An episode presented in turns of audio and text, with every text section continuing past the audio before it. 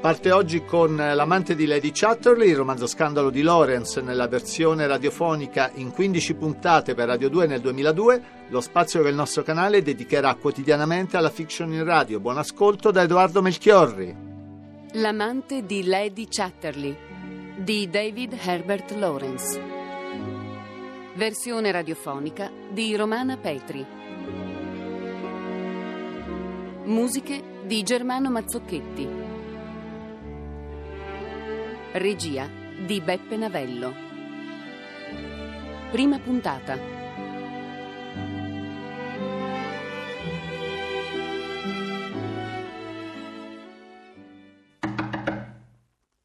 Avanti.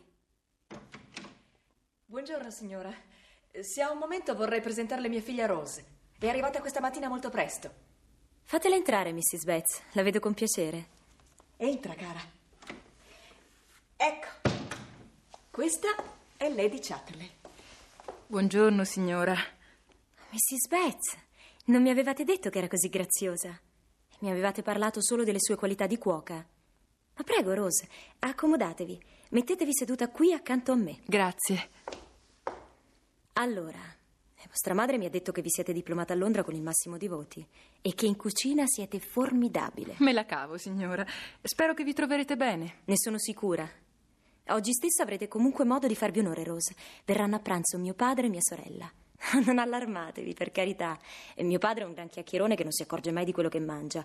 E mia sorella è perennemente a dieta. Farò del mio meglio, signora. Ne sono sicura.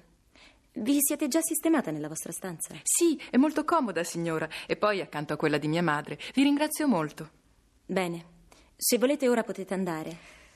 Eh, Mrs. Betts, per favore, prima di accompagnarla in cucina, Presentatela anche a Sir Clifford. E lo sapete com'è fatto, vuole sempre essere aggiornato su tutto. Ah, già fatto, signora. Venendo qui siamo passate davanti allo studio di Sir Clifford e siccome la porta era aperta e lui ci ha viste passare... È perfetto. Non abbiate timore, Rose, non vi mangerà. È molto più socievole di quanto sembra. Certo, signora, con permesso.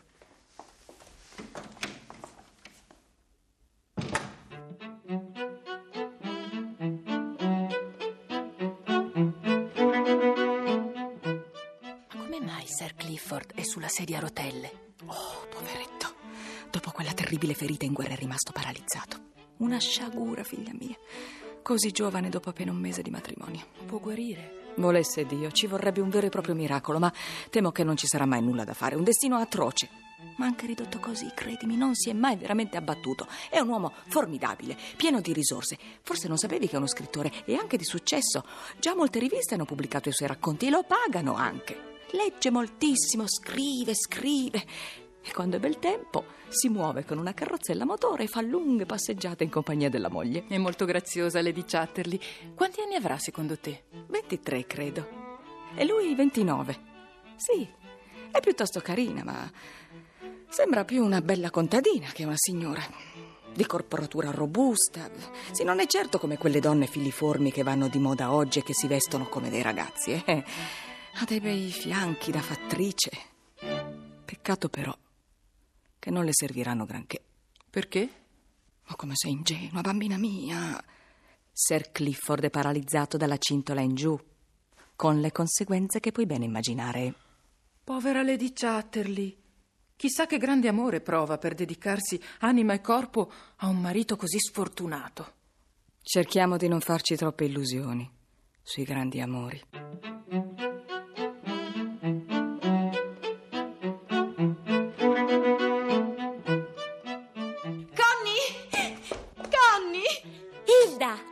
Papà, che bello vedervi! Conny, non immagini nemmeno quanto tu mi sia mancata, figlia mia. Vieni qua, fatti abbracciare. oh, mi sembri un po' meno in carne del solito. Cos'è? Non ti dà abbastanza da mangiare questo tuo marito? Ma che sciocchezze, papà! Eh, sono solo meno ragazzina di un tempo. E poi faccio delle lunghissime passeggiate. Ma Hilda, tu piuttosto. Eh, sei in splendida forma. E come sempre elegantissima. Oh, senti chi parla. Connie, non vedevo l'ora di vederti, di rivedere Clifford, di conoscere la tua casa, di vedere come ti sei sistemata. E avremo tutto il tempo per questo. Ma eccolo Clifford che sta arrivando. Tesoro, Guarda chi c'è. Salve, Clifford, vecchio ragazzo, ti trovo bene. Sì, sto piuttosto bene, lavoro molto in questo periodo.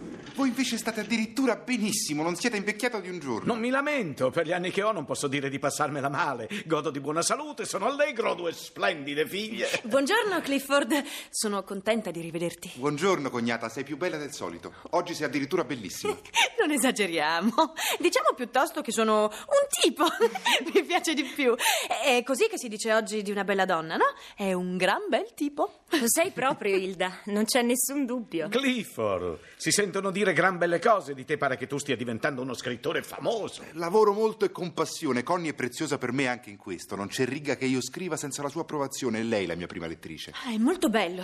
Un uomo che apprezza le qualità intellettuali della moglie è una rarità. Sì, Connie e io siamo una coppia piuttosto rara. Tra di noi c'è una perfetta intesa. Già. Eh, Connie, mi accompagni a prendere le nostre valigie? E non c'è bisogno, Hilda. Posso mandare un domestico. Niente affatto, sono leggerissime. E poi voglio farti vedere la mia nuova automobile. E voi uomini ci scusate, vero?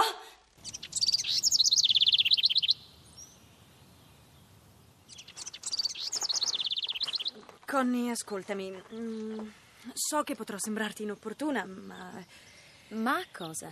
eh, non lo so, venendo qui mi chiedevo se tu fossi veramente felice di vivere così isolata e in un posto così così triste. Robby non mi sembra il luogo adatto a te. Non è vero. Mi piace moltissimo stare qui con Clifford. Ho molte cose da fare. E lo aiuto molto, non solo leggendo ciò che scrive. Lo aiuto in tutto. Nelle condizioni in cui si trova ha molto bisogno di me.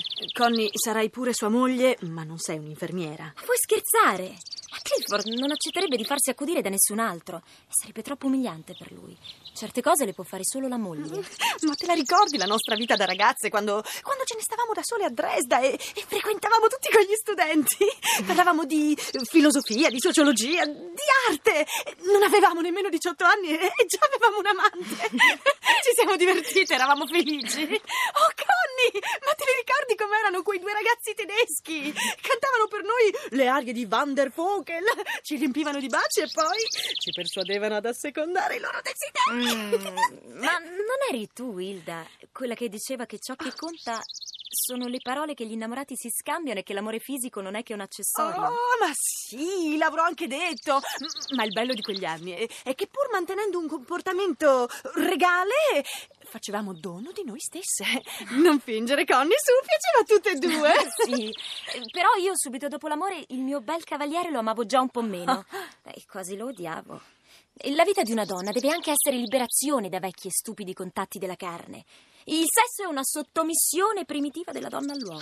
Ma è indispensabile. Non l'hai ancora capito che una donna può cedere la parte più intima di sé senza per questo donare il suo io più profondo? Lascia perdere, Hilda. E basta adesso con questi discorsi. Eh, Rientriamo, Clifford si sarà già allarmato. Di cosa state parlando voi due? Di te, figlia mia. Stavo dicendo a tuo marito che ti trovo molto sciupata, che ti sei fatta dura, angolosa. E insomma, spero che non ti sentirei obbligata dalle circostanze a rimanere una demi-vierge per tutta la vita. Non ti ci vedo proprio. Demi Vierge?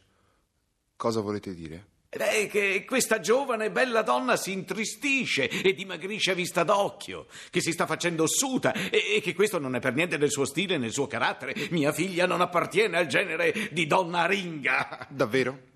E a quale altro genere di pesce dovrebbe somigliare? A quello che la natura le ha imposto, ragazzo mio, a una bella trota di Scozia. Scusate. Esco a prendere una boccata d'aria, spero che nessuno abbia nulla in contrario. Connie, manda Rose a chiamarmi quando sarà pronto in tavola.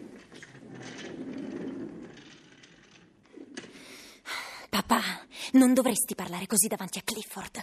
In questo modo lo ferisci. A sentirsi dire queste cose per lui è una mortificazione. E per un padre vedere una figlia ridotta a vivere così non è forse una mortificazione?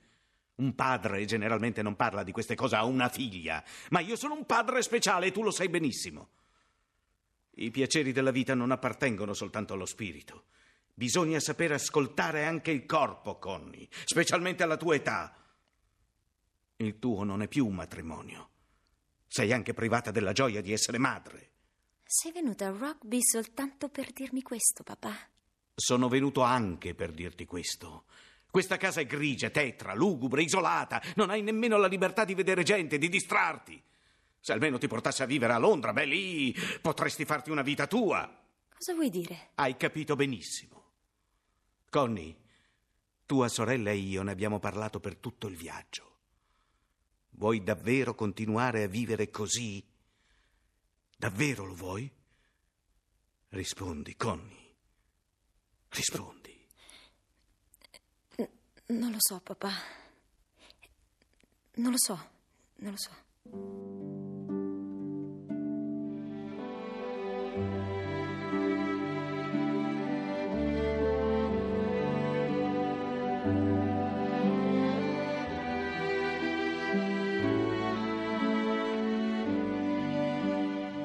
L'amante di Lady Chatterley di David Herbert Lawrence. Prima puntata. Con Romina Mondello, Francesco Siciliano, Daniela Calò, Adolfo Fenoglio, Silvia Iannazzo, Paola Roman. Musiche di Germano Mazzocchetti. Assistente alla regia Fabrizia Francone. Coordinamento tecnico Paolo Masiero.